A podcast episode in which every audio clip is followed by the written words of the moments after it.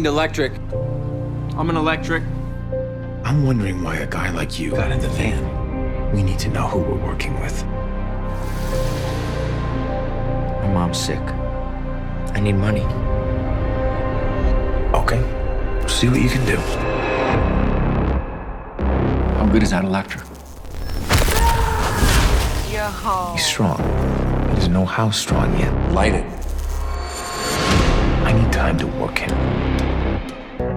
With so many stories being brought to the screen involving either good or evil superheroes and the powers they possess, it was inevitable that filmmakers would look for alternative tales within the genre.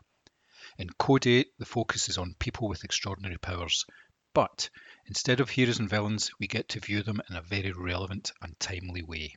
Lincoln City, the setting for the movie, was built on the sweat and effort of people with powers. Once fully up and running, the authorities instigated a backlash against the very people at the core of the city. They were marginalised to the point of being unable to get decent jobs, no hope of careers, and have become the people to avoid by normal society.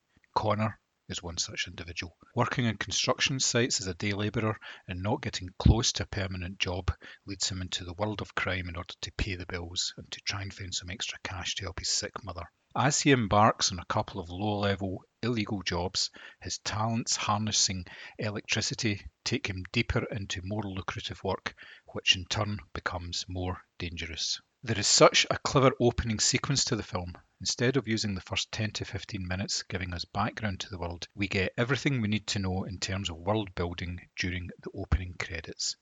Through news footage, the history of Lincoln City is explained. This works in terms of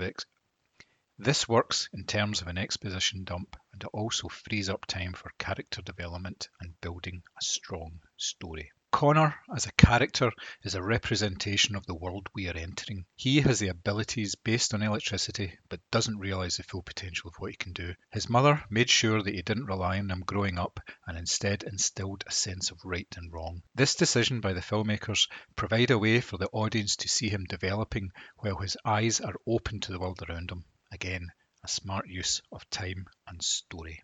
The way the powered people are represented obviously draws parallels with the way that immigrants have been treated in first world modern society today.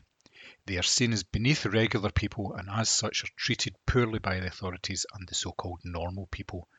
They are shown to be exploited in the way they are left without hope of steady jobs, and the only value they appear to have is in what is flowing in their veins. Part of the story focuses on psych, a chemical extracted from the spine of the powered, which becomes a drug that users can't get enough of. Their only use is in what they provide and not who they are. Why the film works is relatively straightforward to explain. It has a good cast of well-known actors, all of who know how to command the screen and impose their acting styles onto characters that may read as being one-dimensional on the page. The script is tight, with little in the way of extraneous side plot to distract. It also makes use of its sci-fi basis in order to tell a tale that's essentially a crime drama. Code 8 is now streaming on Netflix. How do you want to live in this life? Let's go. Hide our powers. Everybody on the ground! If you see something that you want, take it. I've been tracking this one electric across multiple crimes. Targets are online. Execute. You know, you got mixed up with some bad people. Cross that line, there's no coming back. If I lose her, I got nothing left. We got another job coming up. You have one shot. What's the plan if the kid misses? I won't.